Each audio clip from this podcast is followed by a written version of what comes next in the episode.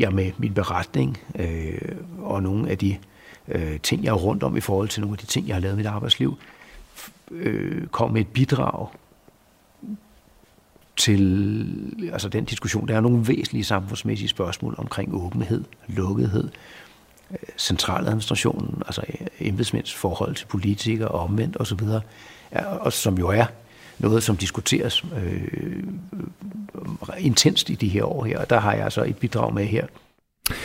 Ja, jeg skal da love for, at den tiltalte tidligere FE-chef Lars Finsen fik sat dagsordenen i den forgangne uge efter udgivelsen af sin bog Spionchefen Erindringer fra Celle 18, som udkom torsdag.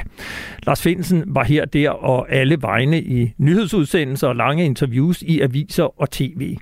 Men da Olfi og Radio 4 stillede sig op i køen og ønskede et interview til denne udsendelse, var der pludselig lukket der havde Lars Finsen givet nok interview. Måske det skyldes, at jeg helt generelt har haft en noget mere kritisk tilgang til Lars Finsen i sit virke som departementschef i Forsvarsministeriet end andre medier, og at jeg i den forgangne uge skrev en analyse på Forsvarsmediet Olfi om, at hele FI-sagen måske i virkeligheden bare handler om, at Lars Finsen gik langt over den røde streg i forhold til, hvad man straffrit kan udtale sig om til pressen, når man er hjemsendt chef for Forsvarets efterretningstjeneste.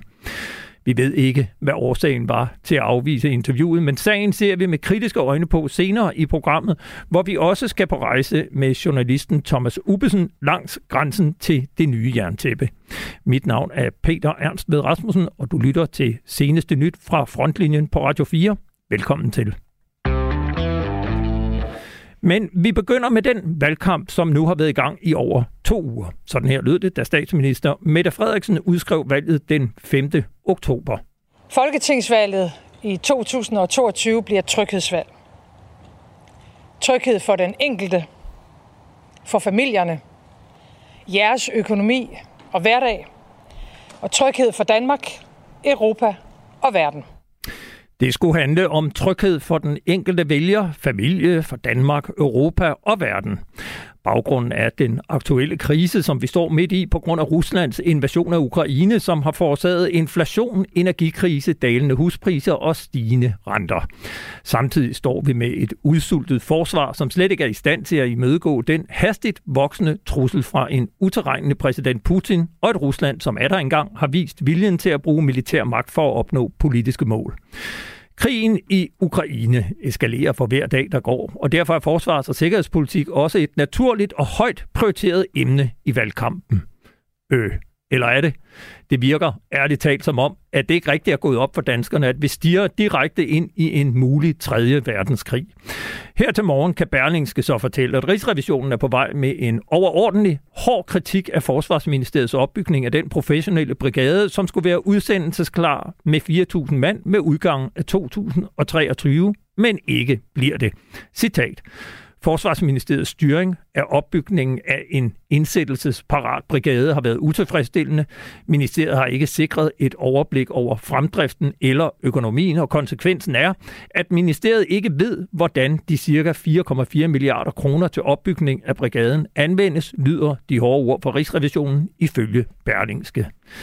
Man fristes til at spørge, hvad er det, der sker, Jens Vorning? Jamen, jeg er forbløffet, ligesom, ligesom du er, øh, fordi statsministeren lagde jo meget direkte op til, at det her valg også skulle handle om, om forsvar. Vi får den berømte Silmar Jons rapport dagen før statsministeren udskriver valget.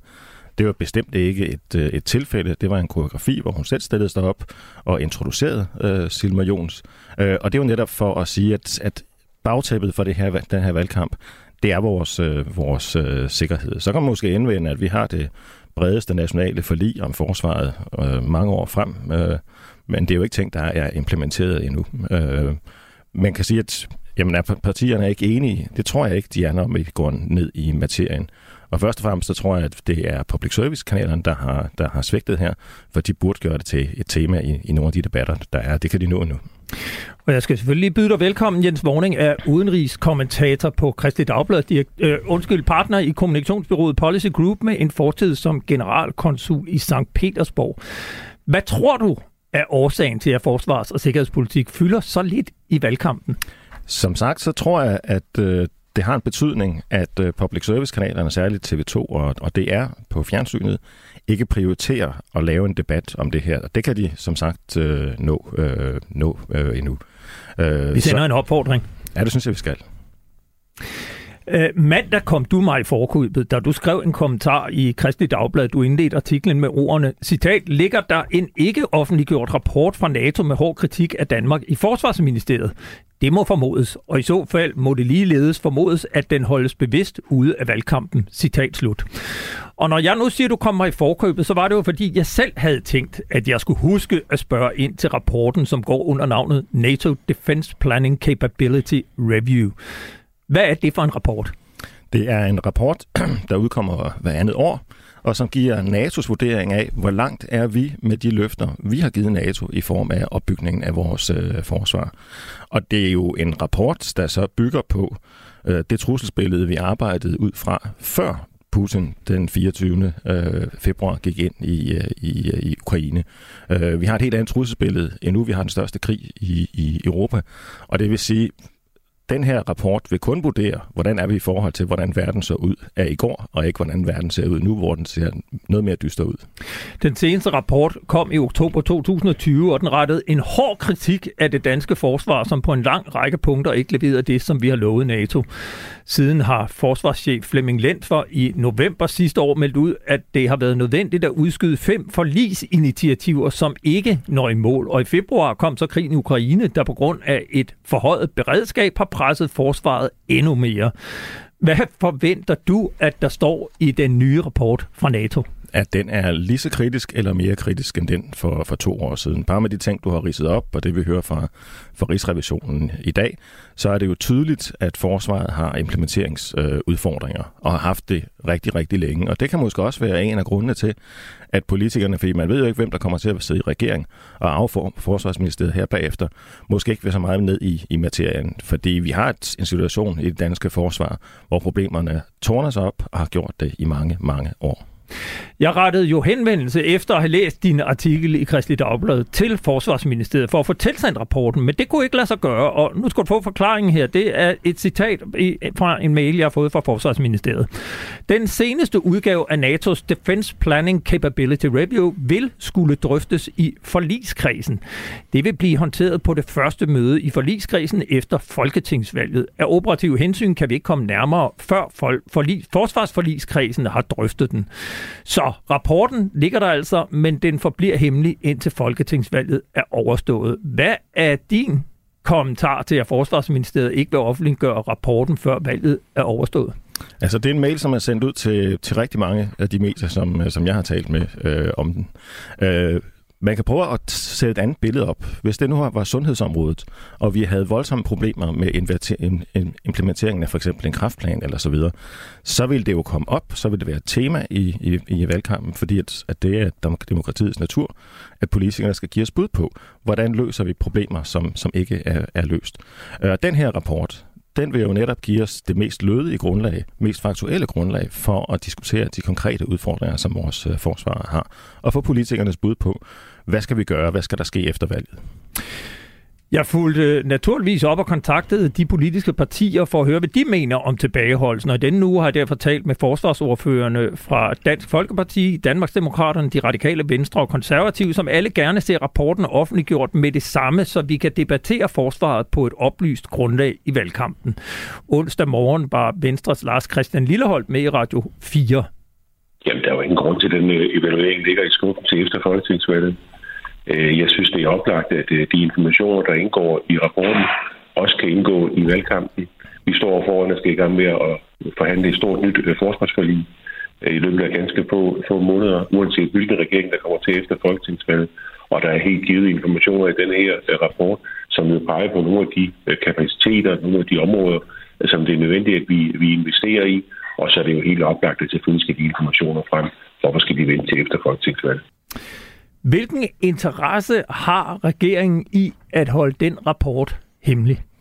Altså, jeg kan jo kun spekulere, men øh, hvis vi tager udgangspunkt i, hvordan at valgkampen kom i gang, netop med, at Mette Frederiksen står på øh, Frederiksberg Slot øh, og introducerer Silmer Jons af den her rapport, som øh, regeringen har bestilt, og ligesom tegner det her dystre billede, øh, så signalerer man jo, at øh, det er os, der kan tage ansvar for Danmarks sikkerhed.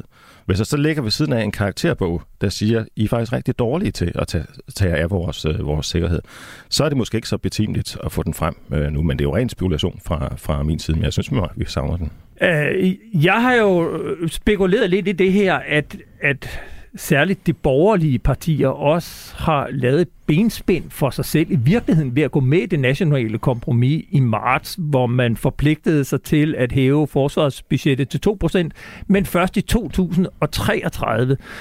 Kan der være noget i, at det også er svært for de borgerlige partier at gå ud og kritisere, fordi de egentlig selv har sagt ja til, at vi først skal nå op på 2% om næsten 12 år? Altså, det er jo et af hoveddilemmaerne for, for politikerne. Vismanden har jo også lige været ude for nylig og sagt, at i 2024, der vil BNP nå tilbage på samme niveau som i 2021. Altså, der er, der er jo økonomisk smalhals, det vil sige, at der er færre penge at dele ud af, og politikerne er i gang med at dele en masse penge ud nu øh, i, i, i valgkampen. Og den lange historie, eller den kortere, nyere historie med de her 2% af BNP, altså det er en tradition tilbage fra Wales-topmødet i 2014, efter at Putin havde annekteret Krim. Øh, og vi så siger, at vi skal, nok, vi skal nok komme efter det. Og så har politikerne den her tradition med, at vi skal nok komme til de 2% et eller andet sted, så langt ude i fremtiden, at vi kan nå at skifte holdning, inden vi, vi, vi, vi når derud. Øh, og det, det er desværre den danske tradition på, på det her område. Og det gør selvfølgelig også, at, at politikerne måske gerne vil, vil tale om det her i et mere lukket rum, men vi andre har brug for, at det bliver et, i et åbent rum. Der er jo så en rapport inde i Forsvarsministeriet, som vi ikke kan få lov at læse, og vi har jo gerne vil høre forsvarsminister Morten Bødskov, hvad han havde øh, at sige til det, hvad hans argument var for at holde den tilbage. Og i går, der satte jeg mig for at opsøge forsvarsministeren, som har forholdt sig tavs i flere dage på trods af adskillige henvendelser fra mig og en række andre medier om netop dette spørgsmål. Og efter en, kan jeg godt sige, ganske intens øh, søgning og et ganske intens pres på den socialdemokratiske kampagnestab, lykkedes det mig at få Morten Bødskov i tale på den villavej, hvor han bor i Rødovre. Jeg spurgte ham, hvorfor han ikke bare overdrager NATO-rapporten til forliskredsen med det samme. Ja, det er der et meget enkelt svar på. Vi er jo i valgkamp, øh, og øh, når valget bliver udskrevet, så øh, lukker døren jo ind til ministerkontoret. Og hvis øh, den rapport den skulle overdrages til forligskredsen nu, øh, så vil det jo være at sætte embedsmænd til at arbejde for regeringen midt i en valgkamp, og det vil jo være brud på den praksis, der er. Så derfor så har vi sagt det, som det er, at vi i den øh, i øvrigt øh, ganske fine ånd og fordragelighed, vi har i forligskredsen, så tager vi den op på øh, det førstkommende møde i forligskredsen. Det er simpelthen det, der er svaret på det. Men hvordan kan det være en øh, rapport, som er regeringens øh, eller til fordel for valgkampen, når det er en hele forligskredsen skal have, og resten af forligskredsen stort set enstemmigt siger, at de gerne vil have den nu? Jeg forstår godt dit spørgsmål, men jeg tror også godt, du kan se mit svar. Altså, det vil jo være at bede embedsmænd om at gøre noget for en regering, som har udskrevet et folketingsvalg. Øh, og derfor så er øh, praksis jo i regeringsførelsen og i embedsmændenes arbejde for regeringen, at døren lukker simpelthen ind til ministerkontoret. Øh, og derfor så er det, som det er, at øh, vi tager den op på det første kommende forligskredsmøde. Og jeg tror, hvis man ser tilbage i tiden, så kunne man finde en perlerække af lignende eksempler, så mere dramatisk er det faktisk ikke. Hvornår modtog du den rapport? Øh, jeg har ikke noget nærmere viden om den øh, rapport, øh, og øh, jeg glæder mig til at se den, når vi øh, skal mødes med øh, forligskredsen. Så kan du afvise, at du har modtaget den, inden valget er udskrevet? Jeg har ikke øh, set den øh, pågældende rapport, øh, og øh, derfor så glæder jeg mig til at drøfte den med forligskredsen efter folketingsvalget. Hvad siger du så til dem, der siger, altså Rasmus Jarlov, formand for Forsvarsudvalget, som er en af dem, der skal læse rapporten, siger, at han mener, at det er udemokratisk, og det er spind, og at, øh, at det, han er trist over, at det skal være sådan? Rasmus Jarlov, han har selv været minister, øh, og han ved udmærket godt, hvordan øh, det forholder sig i, øh, en situation, hvor der er udskrevet folketingsvalg. Og det er meget enkelt. Altså, jeg kan ikke bede mine embedsmænd om at arbejde for regeringen under en folketingsvalg. Handling, det vil være at bryde øh, jo altså årtiers praksis. Øh, og Men derfor så er det det, det centrale. Hvordan er det at arbejde for regeringen, når det drejer sig om at sende et dokument til alle dem, der er med for livet? Fordi det er regeringen, der varetager en forligskreds. Det er jo fast praksis på Christiansborg. Det er regeringen, som varetager forlig, øh, håndtering af forlig, efterlevelse af forlig, arbejde med øh, forligskreds, og derfor så er det ikke mere end dramatisk end som så, at det er en rapport, som vi tager op efter øh, folketingsvalget. Øh, og hvis jeg stadig er forsvarsminister, så vil vi selvfølgelig sørge for, at det sker så hurtigt som overhovedet muligt, for jeg forstår godt interessen, øh, og det er den måde, man håndterer de her spørgsmål på. Kan du forstå dem, der øh, mener, at det er spænd fra din og regeringens side, at den rapport ikke skal ud før efter folketingsvalget? Nej, det kan jeg faktisk ikke, fordi de selv samme personer, de må jo også vide, ikke mindst dem, der udtaler sig det, de har selv været minister. De ved ganske udmærket, hvordan det forholder sig. Øh, og det øh, bliver ikke mig, øh, som bryder den praksis, der er på Christiansborg og i øh, regerings- og embedsførelsen af, hvordan man håndterer sammenspillet mellem regering og embedsmænd under valgkamper. Der er der lukkede døre, og det er det her jo så et eksempel på. Øh, og jeg tror, det er meget, meget vigtigt, at vi holder fast i det, øh, fordi ellers så kan der rejse sig rigtig, rigtig mange andre spørgsmål, som bliver svære at håndtere. Men hvis nu det viser sig, at øh, rapporten er landet i Forsvarsministeriet længe inden der blev udskrevet valg, så falder det jo tilbage på dig. Det ved jeg ikke, om det gør. Jeg tror, det rigtige det er at håndtere det her spørgsmål på den måde, som det bliver håndteret på, at orienteringen af forligskredsen, den finder selvfølgelig sted efter folketingsvalget. Men kan du forstå dem, der øh, har den opfattelse, at det formentlig er, fordi det er en meget kritisk rapport, som regeringen ikke ønsker ud, så der kommer debat om rigets tilstand i forsvaret inden folketingsvalget? Der er rigeligt øh, og rigtig meget debat om øh, rigets tilstand og forsvarets øh, status i almindelighed. Øh, og derfor så tror jeg ikke, øh, at øh, det vil ændre voldsomt på det. Øh, det er vigtigt, at vi har diskussioner om forsvar, selvfølgelig. Øh, forsvaret er en kæmpe organisation. Øh, vi har mange penge, vi skal bruge øh, øh, her i den kommende periode, i det kommende forlig, øh, men det her er af mere principiel karakter. At den her rapport, den drøfter vi først og fremmest i forligskredsen, og det gør vi efter, efter folketingsvalget. Så hvad er beskeden til dine kolleger i forligskredsen, som over en bred kamp ikke ser, at det er noget problem at få den udleveret? Jamen det er, at øh, jeg tror også, når de tænker lige efter en gang, at øh, det, de selv praktiserede, da de selv var minister, øh, det er også det, vi praktiserer nu. Og det tror jeg alt andet lige er godt, at vi holder fast i. Har du læst rapporten? Jeg har ikke set øh, den pågældende rapport, øh, og, øh, og derfor glæder jeg mig selvfølgelig til at få en drøftelse med forligskredsen af den. Ja, således altså forsvarsminister Morten Bødskov. Nu kan jeg byde velkommen til dig, Rasmus Jarlov, folketingsmedlem for det konservative Folkeparti og formand for Folketingets forsvarsudvalg. Velkommen til. Ja, tak for det. Har forsvarsministeren ret, når han siger, at han ganske enkelt ikke kan udlevere NATO-rapporten, fordi der er udskrevet et folketingsvalg?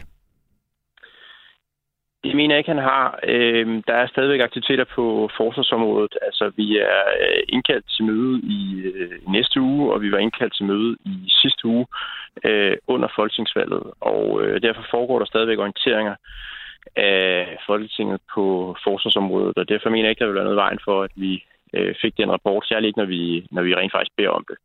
Øh, det, som øh, forsvarsministeren holder fast i her, det er, at han meget gerne vil øh, lade det foregå gennem en øh, orientering af forligskredsen, som skal være bedre orienteret end øh, resten af Folketingets partier. Og det mener jeg også er øh, grundlæggende kritisabelt, at vi ikke får adgang til tilgængelig information om øh, forsvarstilstand øh, så hurtigt som muligt, og samtidig så der ikke bliver doseret på den måde, at øh, nogle politiske partier har adgang til mere information end andre, og kan dosere det i forhold til, hvilke budskaber, som er gavnlige for dem at, øh, at få ud. Så jeg, jeg synes, der skal være øh, mere åbenhed, øh, og jeg synes, det er et ret afgørende spørgsmål at vide noget om øh, op til folketingsvalg, hvor forsvaret jo faktisk for en gang skyld øh, fylder øh, rigtig meget og har meget stor betydning også for, hvordan folk stemmer. Nu siger du, det fylder, øh, øh, fylder rigtig meget. Det er vi i hvert fald nogen, der er lidt mere skeptiske overfor. Men, men lad mig først lige øh, få dig til at forklare, hvilken betydning ville rapporten fra NATO kunne få for valget, hvis den kom ud i det offentlige rum?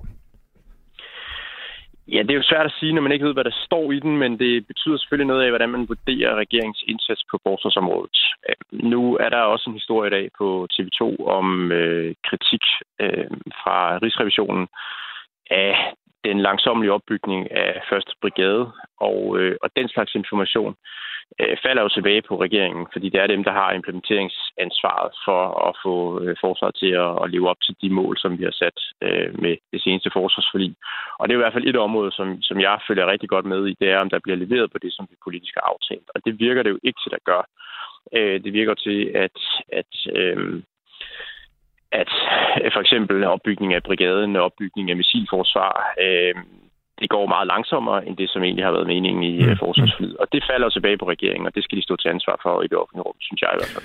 Nu, nu sagde du, at du synes, der var meget forsvar i valgkampen, og, og det synes jeg faktisk så overhovedet ikke, der er. Jeg undrer mig faktisk over, at, at der ikke er langt mere. Øh, så måske skal du lige helt kort her til sidst bare lige uddybe, eller måske forklare, hvordan kan vi komme til at debattere forsvar endnu mere i valgkampen?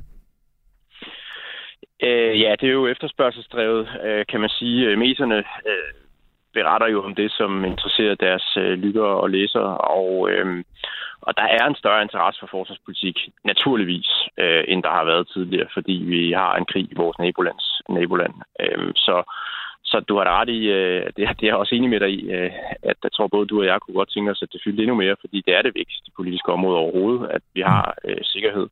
Men, øh, men, men altså blandt andet øh, er det jo vigtigt, at vi får information ud i offentligheden, så vi overhovedet har mm. noget at debattere.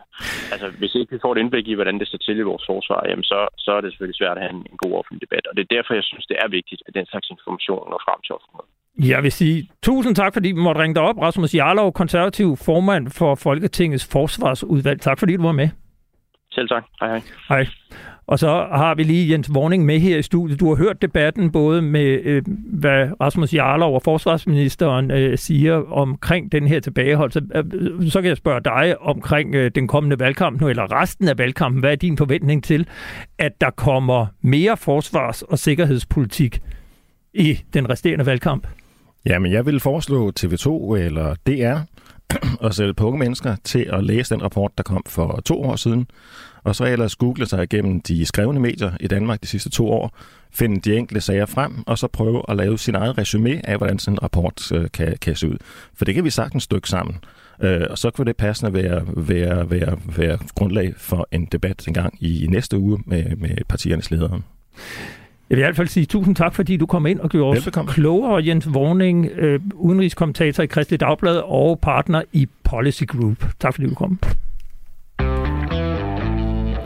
Nu skal vi videre til den sag, som har fyldt medierne den seneste uge. Torsdag udkom den nu tiltalte tidligere FE-chef Lars Finsen med bogen Spionchefen erindringer fra celle 18. Ingen var forberedt på det, som man vel bedst kan betegne som et frontalangreb på regeringen, i det den var holdt hemmelig for både presse og boghandlere. Bogen indeholder en lang række interessante oplysninger, som har trukket overskrifter det meste af ugen, og vi skal dykke ned i nogle af dem med dig. Jakob Nielsen, chefredaktør på Altinget. Velkommen til. Og, og der var ikke trykket, hvor du at du skal hen på den vil ikke, kan jeg få det over på, på den der mikrofon derovre, så der ved der ved jeg, at der er hul igennem her. Så siger jeg tak igen. Ja, det var fint. Velkommen til. Du har, øh, du har læst bogen. Hvad overraskede dig mest ved bogen? Der er jo mange små overraskelser i bogen og store, men jeg synes, hvis man skal kigge sådan helt overordnet i helikopterperspektiv på det, så synes jeg, at det mest overraskende ved den bog, det er jo, at den over flere omgange beskriver en topembedsmand, som meget aktivt vælger at gå op imod de ministre, som han egentlig er sat til at betjene, og nogle gange direkte modarbejde de beslutninger, som ministerne egentlig øh, har truffet eller er på vej til at træffe. Og det er jo meget sjældent, at vi på den måde får en topembedsmand, der i en bog med eget navn på omslaget ligesom hvad skal man sige, går, går, går til bekendelse. Nu er det ikke, fordi han, han gør det med nogen sønderlig anger, kan man sige, men går til bekendelse og siger, jeg modarbejdede ministerernes beslutninger, og jeg gjorde noget andet, for jeg synes, det var det rigtige, og jeg synes, ministerne gjorde noget forkert. Og, og det ligger så oveni, at bogen jo samtidig også er et, et meget, meget hårdt angreb på den siddende regering. Det er det i nogle få direkte passager, og det er det især i en hel masse indirekte passager, hvor Lars Finsen benytter episoder fra hans 30-årige karriere i centraladministrationen til at drage sammenligninger med det, der er sket under Mette Frederiksens regering. Man skal selv lige lave sammenligningen, men det er helt, det er helt umisforståeligt mange steder, at det er hens til, hvis bare Mette Frederiksen havde gjort, ligesom Lars Løkke gjorde dengang, eller ligesom vi gjorde dengang. Så, så samlet set et, øh, et utroligt sjældent vidnesbyrd fra, fra toppen af centraladministrationen i Danmark. Og så prøv lige at komme med nogle eksempler. Hvor er det, at han øh, erkender og nærmest måske lidt stolt forklarer, ja. hvordan han har modarbejdet de ministre, ja. han skulle betjene?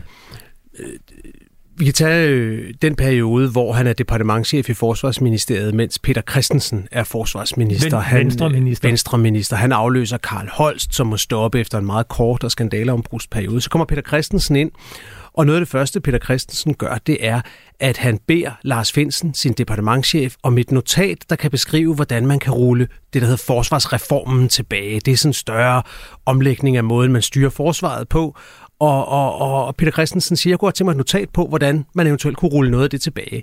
Og der skriver Lars Finsen direkte i bogen, at det, øh, det notat, det laver han bare ikke. Og han bliver rykket for det nogle gange, men han skriver det ikke, for han synes, det er en dårlig idé.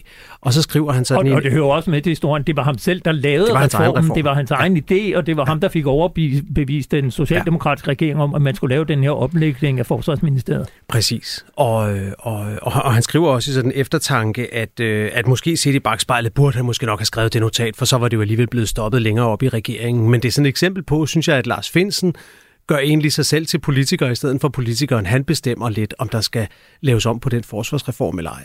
Peter Christensen er jo tydeligvis ikke tilfreds med, med Lars Finsen som minister, og, øh, og beslutter sig så for, at han, eller som, som departementchef, undskyld, og han beslutter sig for, at Lars Finsen skal skiftes ud. Det får Lars Finsen at vide ikke af ministeren selv, må man forstå, men af nogle andre. Og så begynder han at konspirere med nogle af de andre departementchefer, med statsministeriets departementchef Christian Kettel, og får ifølge bogen selv den idé, at i stedet for at skifte til et eller andet job i Rigspolitiet eller noget andet, som han betragter som ja, lidt kedeligt... Ja, han var kørt i stilling til en øh, politidirektør i Nordsjælland. Nej, det, det er senere. Det er okay, senere. Sorry. Men, men, øh, men, men i stedet for det, så, så får han den idé, at han ligesom kan bytte med Thomas Arnkiel, der på det tidspunkt sidder ude som chef ude i FE, og så kan han blive FE-chef, og Thomas Arnkild kan blive departementschef. Og det præsenterer han for statsministeriets departementschef, der synes, det er en glimrende idé. Det gør Lars Løkke angiveligt også. Og så bliver det sådan, selvom, det ved vi så nu, Peter Christensen åbenbart synes, det var en rigtig dårlig idé. Og det er jo også meget usædvanligt med en departementschef, der ligesom selv kan gå hen nærmest og placere sig selv som chef for Forsvarets efterretningstjeneste. Så der, der er to meget klare eksempler der. Og så synes jeg, man er nødt til at nævne et, et tredje eksempel, som, jeg, som spiller ind i noget af det, der har været meget omtalt i bogen, nemlig hele episoden omkring Trine Bremsen. Fordi der er nogle den meget... Den tidligere forsvarsminister. Ja, øh, den tidligere socialdemokratiske forsvarsminister, og jo hende, som er minister, da Lars Finsen og nogle andre ledende medarbejdere i 2020 bliver hjemsendt fra FE.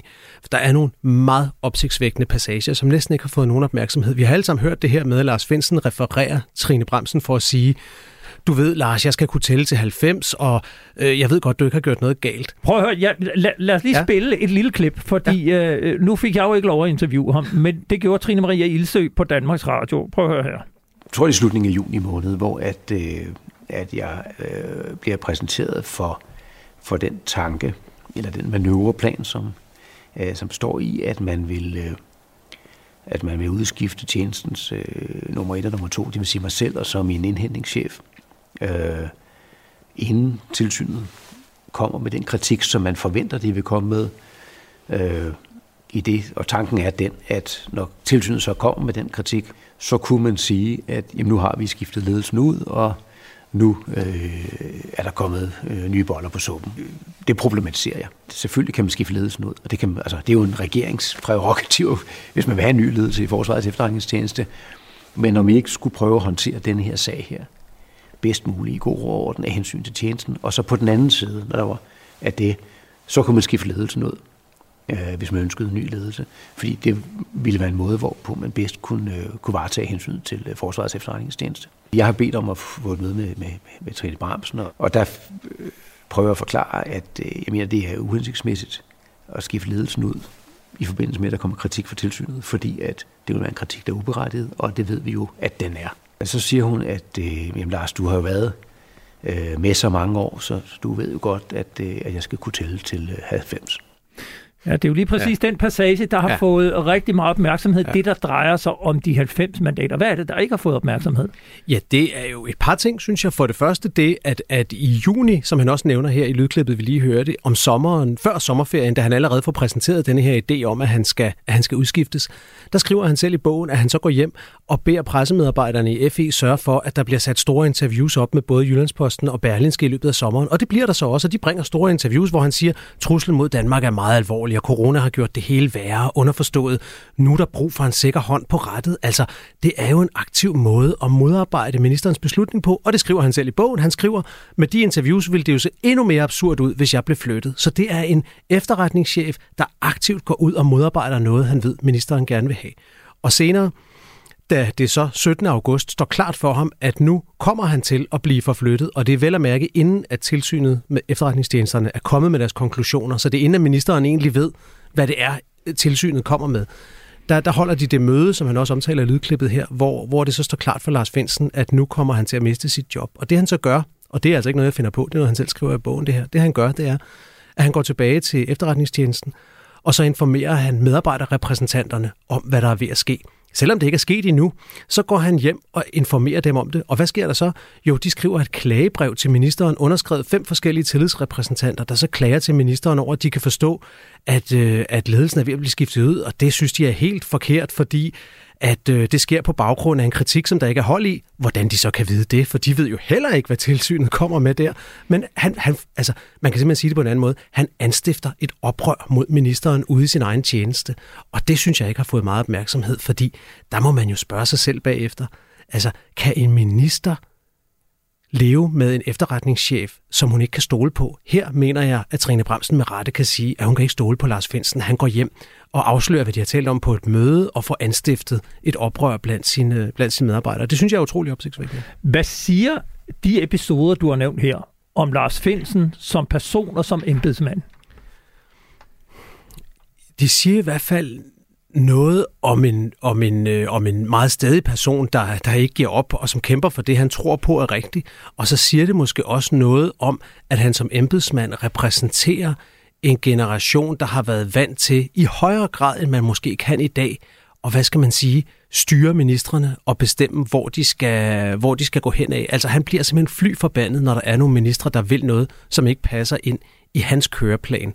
Og, og, og det er jo noget af det, som vi har diskuteret i Danmark de seneste år, det er den her magtbalance mellem embedsmænd og politikere. Hvor skal den egentlig? Hvor, hvor ligger balancen egentlig? Det er jo super interessant. Øh, du var lidt inde på det før. Hvor, hvor godt mener du, at den side af historien om Lars Finsen er blevet dækket af den brede danske presse? Ja, den mener jeg er blevet voldsomt underdækket voldsomt underdækket, og øh, jeg kan notere mig her i dag, hvor vi taler sammen, at, øh, at, at Zetland har en længere artikel, hvor de går ind i nogle af de ting, vi har talt om her, og peger på, at der er faktisk nogle ting i denne her bog, der peger på, at Lars Finsen selv har optrådt på en, på en, på en meget kontroversiel måde. Men ellers så synes jeg, at det har været kendetegnende, at medierne, og nogle medier ved jeg jo, sad jo klar med store hold til at læse bogen, så snart den kom for at finde de, de, de bedste passager. Men medierne har i høj grad let efter de passager, der kunne pege ind i Lars Finsens eget narrativ. Det her narrativ, hvor en magtfuldkommen regering har øh, fjernet ham af nogle politiske hensyn, som hvis baggrund er en lille smule uklar. Så der, der synes jeg, der har været en ensidighed i dækningen, som, øh, som vi samlet set nok ikke som medier kan være helt stolte af. Jeg har jo tidligere haft uh, Hans Davidsen Nielsen som journalist på Politikken og har skrevet den anden bog om, om FE, øh, spion blandt venner, ja. uh, og uh, som jo så dækker Forsvarets efterretningstjeneste Lars Finsen på politikken i dag. Der er jo også Berlingske, der har spillet en meget stor rolle, fordi Berlingske har haft nogle af alle de meget øh, opsigtsvækkende afsløringer omkring, hvad det var, der lå bag hele hjemsendelsen og hele det her kabelsamarbejde, som jo er blevet øh, beskrevet i detaljer. Øh, vi ved jo også, at øh, Finsen har talt med, med journalister, i hvert fald med Hans Davidsen Nielsen, fordi vi ved fra Hans Davidsen Nielsen selv, at han indgår i øh, anklageskriftet. Er det dit indtryk, at Berlingske øh, og politikken er blevet biased på grund af deres egen dækning og vinkling af den her sag? Det vil jeg helst ikke, øh, det vil jeg helst ikke øh, gætte på, hvad der kan være årsag og virkning her. Jeg vil også godt skille det lidt ad, fordi jeg synes egentlig, at hvis vi taler om, øh, om Hans Davidsen Nielsen på, på politikken, så synes jeg jo, at det er et svært dilemma. Vi har en, vi har en mand, som har dækket efterretningstjenesterne i overvis, som har gode kilder, har haft gode kilder i efterretningstjenesterne i mange, mange år, så længe før nogen havde hørt om denne her sag. Og på et tidspunkt, så ender det så med, at der er en sag, som bliver undersøgt af politiet, og hvor det så lader til, at han dukker op i efterforskningen som et muligt vidne. Og der kan jeg jo godt se dilemmaet i, det kan jo ikke være sådan, at myndighederne kan få fjernet en mand fra at dække en sag, ved at han pludselig bliver involveret i en sag. Altså, så der er et eller andet dilemma der.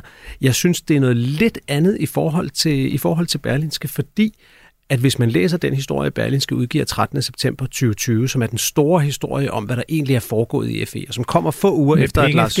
på kastellet, ja, og hvor aftalen ligger. Ja, og... det den beskriver sådan set hele samarbejdet med, med NSA i meget, meget detaljerede former, og den kommer få uger efter, Lars Finsen er hjemsendt, og man må formode, at den artikel spiller en central rolle i sagen mod Lars Finsen. Der kan man sige, der må det gøre det svært for nogen på Berlinske, at de på den ene side ved, hvem der er kilde til den historie, som vel med stor sandsynlighed har overtrådt sin tavshedspligt, men samtidig skriver meget om øh, meget om det, øh, om det angivelige næsten justitsmord, der skulle være blevet begået mod Lars Finsen. Det synes jeg må, må, må stille nogle dilemmaer for den redaktion, men som de, som de jo kun selv ved, hvordan de håndterer. Nu ville øh, Lars Finsen jo så ikke tale med os, men det ville han altså med Danmarks Radios Trine Maria Ilsø, som i et længere interview spurgte ham, hvorfor han talte med journalister efter sin hjemsendelse. Efter hjemsendelsen opretholdt jeg øh, det netværk, som jeg har i, i journalistkreds og har haft opbygget igennem de sidste 25 år, og som har været øh, virkelig øh, godt at have i mange sammenhænge undervejs i forskellige chefstillinger, jeg har haft i forhold til at skulle håndtere forskellige kriser osv. Der er altid en medie- og pressemæssig side af det at håndtere en krise, og der er det absolut en fordel øh, at have et godt netværk, og det er kommet PT til gavn i sin tid, det er kommet skiftende ministre til gavn, det er kommet FI til gavn. Øh, og det netværk opretholdt jeg også efter min, øh, min hjemsendelse, fordi jeg var optaget af, hvad der rørte sig. Også så havde jeg min egen, kan man sige, dagsorden, der gik på at prøve at komme det nærmere. Hvor er det, de her historier kommer fra? Hvem er det, der, der søsætter nogle af de også mis, misvisende og forkerte historier, der også florerede i pressen i den periode? Men hvad er det for oplysninger, som pressen havde, som du mener var forkerte? Ja, det vil jeg så afholde mig fra at gå ind i, fordi så kan man måske slutte en modsætningsvis, og så kommer jeg derved til at bekræfte nogle andre historier osv. Øh, og i den situation, jeg er i lige nu, der er jeg lidt forsigtig. Øh, Mere du er en chef for en dansk efterretningstjeneste, skal kunne fortælle om fortrolige oplysninger og statshemmeligheder, hvis bare det er til baggrund? Nej, jeg tror ikke, man kan stille det så, stille det så enkelt op. Øh, og jeg har i virkeligheden også lidt vanskeligt ved at gå ind og forsøge, mm. bare forsøge at besvare dit spørgsmål i forhold til, øh, til den aktuelle øh, sag, der er. Mm. Men det er klart, at du, når du håndterer øh, sager, også i forhold til pressen og så videre, øh, så er det jo en afvejning, du foretager også i, i situationen, øh, om øh, om der er tungere og væsentligere hensyn, der kan begrunde, at du siger det ene eller det andet i en, i en, i en samtale med en journalist, for at forfølge et, et, et, øh, et, et, et, et vigtigere, kan man sige, øh, formål. Ja, Jakob Nielsen, hvad kan være hvad kan det være for et højere formål, som kunne begrunde, at Lars Finsen efter sin hjemsendelse fandt det nødvendigt at tale med journalister? Det, han siger jo selv, det er for at beskytte tjenesten, og det, det må vi jo tage for gode varer, at det, er, at det er derfor, han mener, at han har gjort det. Det ændrer jo bare ikke ved, at det igen tegner det samme billede, som vi talte om i begyndelsen, af en mand, som næsten er blevet større end det system, han indgår i, fordi han er sådan set hjemsendt på det tidspunkt. Han har ikke ret til at udtale sig på vegne af tjenesten der. Så på det tidspunkt, hvis han mener, der er nogle fejl i pressen, der skal rettes, bør han jo sådan set, bør han jo sådan set øh, gøre den, den, den nye FE-chef opmærksom på, at det her det er vigtigt, det skal, I, det skal I gøre. Men han mener, det er bedre, at han selv gør det, uden at orientere FE, må vi forstå. Og det er jo, det er jo, øh, altså, øh, det kan man jo mene er rigtigt eller forkert. Jeg, jeg, jeg tvivler sådan set ikke på, at han selv mener, at han har gjort det i den gode sags tjeneste, men øh, det er jo noget af det, der bliver spændende at se, fordi man må formodet, at det indgår i den, i den retssag, der er på vej mod ham. Domstolene vurderer det lige sådan, om man har lov til det, og, og, og gøre det, og, og formelt set var han jo sådan set afsat på det tidspunkt, så han burde vel ikke repræsentere FE der. Lars Svendsen, han skriver også om sit forhold til statsministeriets departementchef Barbara Bertelsen, og det er jo så en historie, som har fyldt en hel del i de andre medier. Øh, medier. Mener du ikke, at der er noget at motivforske i, hvad angår hendes ageren i den her sag? Det er muligt. Det, jeg, jeg kan ikke vide det. Det er tydeligt, at de har haft et, et dårligt forhold. De har råbt af hinanden. Jeg tror, jeg tror, det sker måske oftere, end man tror, at embedsmænd på Slottsholmen faktisk har belastet forhold til hinanden, fordi at der foregår jo territoriekampe, der foregår magtspil, der foregår diskussioner om, hvordan, hvor, hvor, hvor tingene skal bevæges hen af. De to har tydeligvis haft et dårligt forhold, og, og jeg kan ikke vide, hvilken betydning det har haft.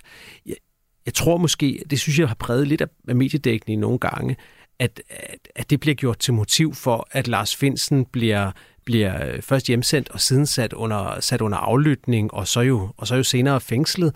Og der må jeg sige, at indtil det modsatte er bevist, så tror jeg ikke på, at vi lever i et land, hvor en højstående embedsmand, en departementchef i statsministeriet, ud fra en eller anden personlig vendetta kan iværksætte aflytning og fængsling af sine modstandere i embedsværket.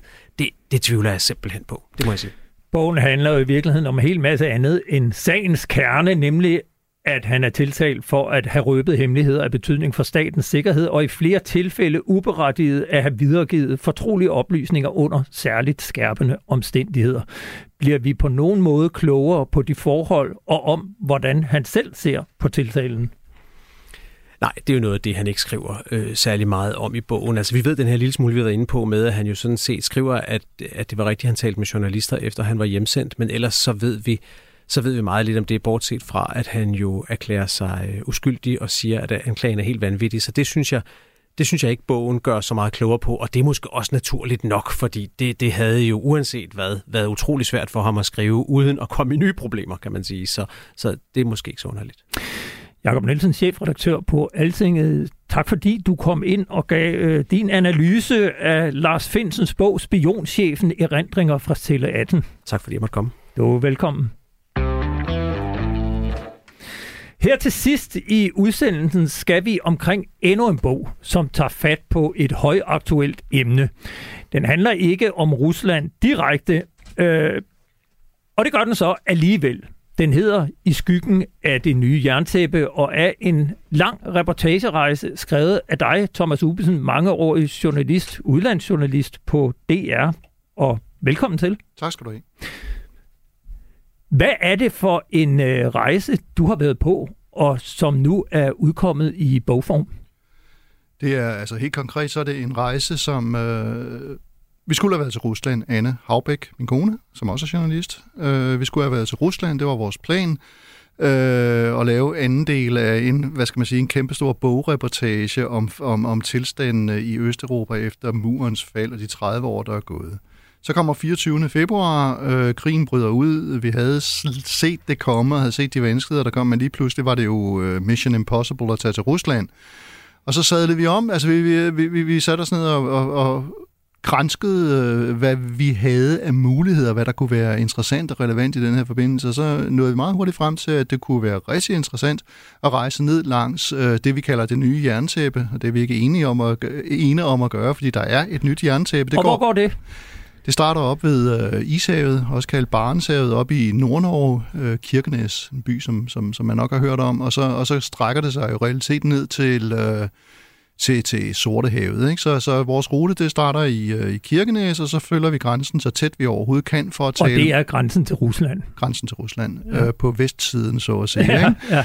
Ja. Øh, altså, vi har været inde på emnet før i, i tidligere, øh, en tidligere bog, som, som, som handler om, at øh, det her, øh, at det skal folk ligesom vide. vide det, jeg tror ikke, det står nødvendigvis klart, helt klart, krystalklart for alle, at det gamle jerntæppe ikke eksisterer, men der eksisterer et nyt, og der ligger bare lige en 300-400 km længere østpå, men det er lige så reelt, det er lige så håndgribeligt øh, som det gamle. Øh, ja, og så slutter, slutter rejsen ned i Odessa, i krig, krigszonen ikke, i Odessa.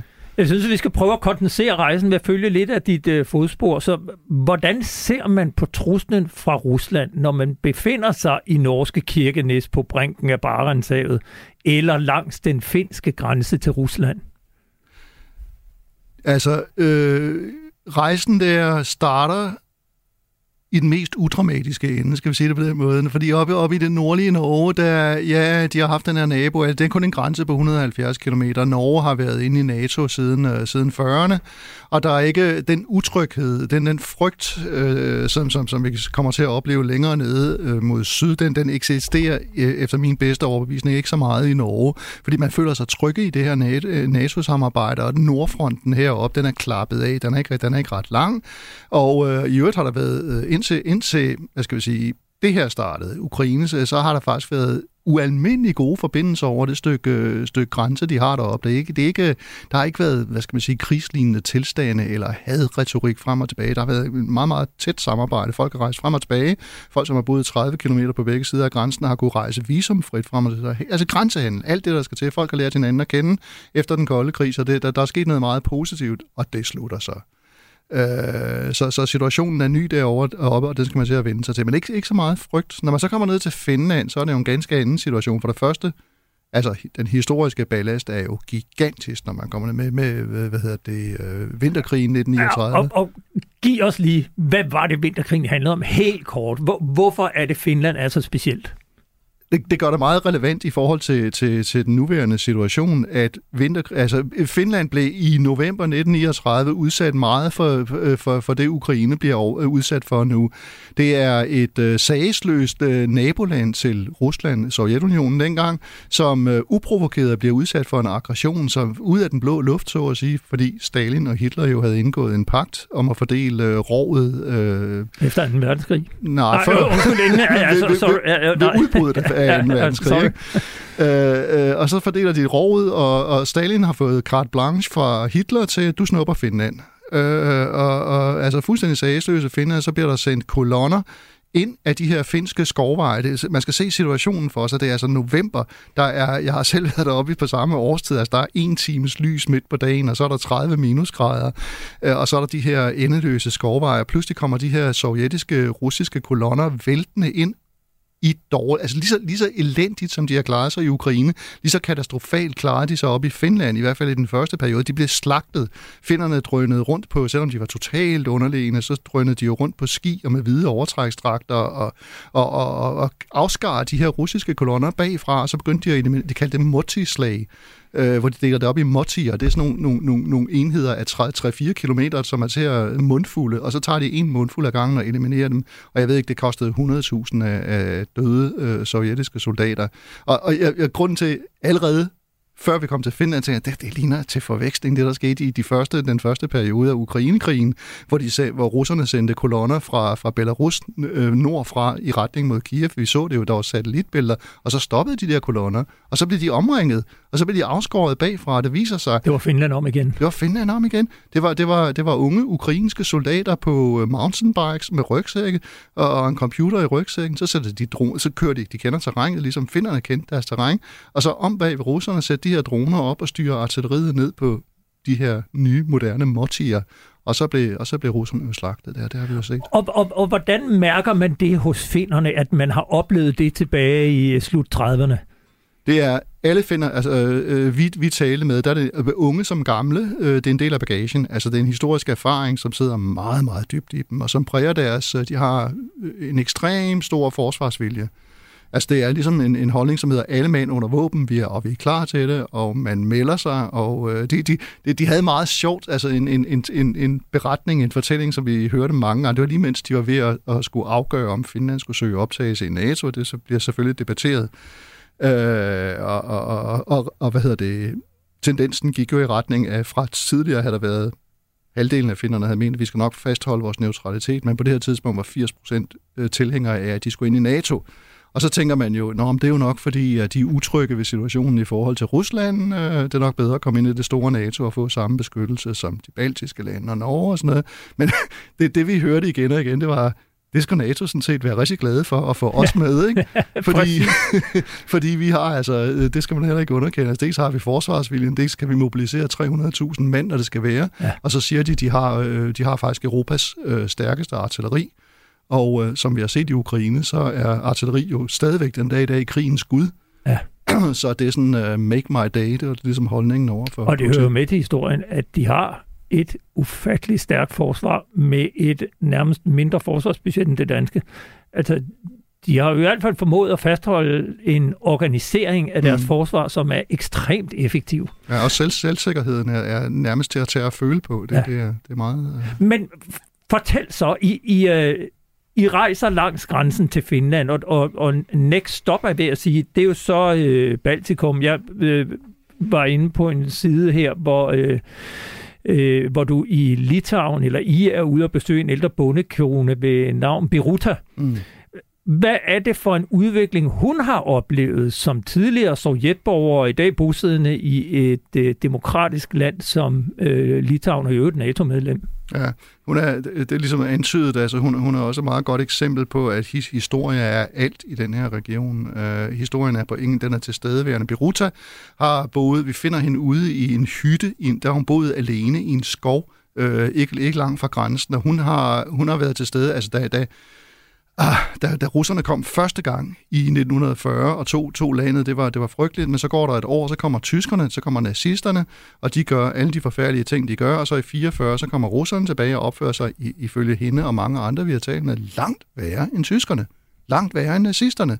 Det er sådan, man, man tager sig lidt til, vi ved jo alle sammen, hvordan nazisterne opfører sig, men deres oplevelse, altså ude i skoven, i den lille by der, der, der kommer den røde her og, og, og, og gør grufulde ting øh, i en måde, altså beskriver hun det meget nøje.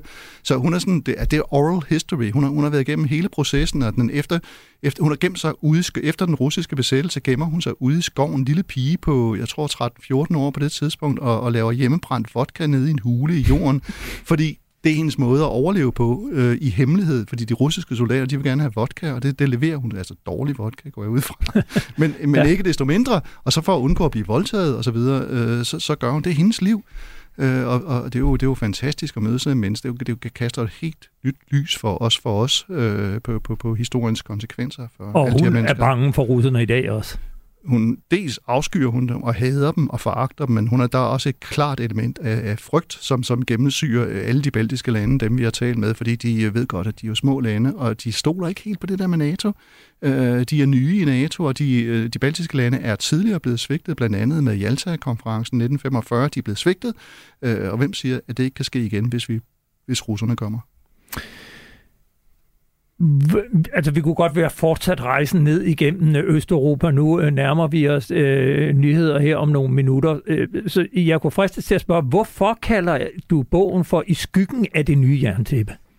Det er jo meget konkret. Det er et nyt jerntæppe. Det, den, den pointe skal i hvert fald fastslås. Der er en, og så ligger de jo, altså solen står op i øst og kaster en skygge mod vest, ikke? Og ja. de her mennesker, vi, altså vi har øh, bestræbt os på at få, få, få, få folk i tale, som bor inden for synsvide af grænsen, så de bor i skyggen af det her jerntæppe. Har din rejse ændret dit syn på krigen, eller på din generelle sådan, analyse af Rusland? Det, det er ikke rejsen som sådan. Altså, altså, altså den russiske, det russiske militærs elendighed er jo kommet for en dag i en grad, så man skulle tro, det var løgn. Ikke? Men det, det, det, det, var ikke, det var ikke rejsen som sådan. Der, det, det kan vi jo se udefra, bare, bare, bare ved at kigge på den militære udvikling der. Men, men altså, en helt afgørende slutpointe det er øh, Ukraines, altså Ukraine er blevet en nation af det her. Hvis ikke de var det i tidligere kommand, var der også, også her til lands folk, der drog i tvivl, om de i virkeligheden var et land og et folk, om de ligesom øh, kunne, kunne leve uafhængigt af Rusland. Det kan de. De er, de er, de, de er fuldstændig øh, støbt sammen nu, og, og landet, det her det er landets fødsel, tror jeg, vi, vi, vi er vidne til. I det, i det, der bliver aldrig taget. Altså Putins projekt er, er totalt kuldsejlet. Vi har øh, lidt over et minut tilbage. Øh, du har dedikeret bogen til Alexander, og jeg vil gerne lige læse din dedikation op. Citat. Til vores ven Alexander, fængslet i Minsk for at demonstrere fredeligt og smile og vise V-tegn til kameraet. Historien er på din side. Denne bog er til dig. Vi glæder os til inden længe at se dig igen som det frie menneske, du er. Fortæl os lige kort her til sidst. Hvem er Alexander? Ja, det, jeg er lige ved at komme til at græde ved det, fordi han er en rigtig, rigtig god og nær ven, som vi, altså, vi har rejst mange gange i Belarus under oprøret, revolutionen, som de kalder det, mod Lukashenko. Og, og, og Alexander her er bare et, begavet og godt menneske. Han er, han er virkelig sådan noget, en nationen, den fremtidige nation kan bygge på. Og han har bare deltaget i en demonstration, han er blevet ansigtsgenkendt, og så bliver han slæbt, slæbt øh, til, til politistationen, og nu står han til øh, fem års straffearbejde ude i en skov. Han er i gang med at flygte, kan jeg så fortælle jer nu, via mærkværdigvis Moskva og Kazakhstan og en eller anden sindssyg rute, som skal føre ham til Litauen, som kun ligger øh, 100 km væk. Så, så han er på flugt, øh, fordi øh, det, han, han, han grænsker sin samvittighed, om han skal tage de fem år i straffelejren, eller han skal forsøge at flygte, og det gør han nu. Altså, det, og han er bare et fantastisk godt menneske, og Belarus er, altså der har vi virkelig tilbragt lang tid at. Altså der, der er en, øh, en, en befolkning der, der er klar til, til et skift nu, ikke? Og i samme øjeblik Putin falder, hvilket jeg er overbevist om, han gør, så tror jeg faktisk, Lukashenko falder før ham. Og så, så øh, forudser jeg altså en, en, en ret god øh, situation for, for Belarus. Du skal have tusind tak, fordi du fortalte om din nye bog i skyggen af det nye jerntæppe. Thomas Ubesen, mange år i udlandsjournalist på DR. Tak fordi du kom. Det var en fornøjelse. Og vi når ikke mere i den her udgave af Frontlinjen. Denne udsendelse blev lavet i samarbejde med journalist Niklas Erbel og i regien sad Rebecca Sofie Nesheim. Husk, at du kan skrive til os med ris, ros eller gode idéer til emner, vi bør tage op på frontlinjen snabelag radio4.dk, og så kan du altså finde alle tidligere programmer i Radio 4's app. Tilbage er der bare at sige på glædelig genhør. Tak for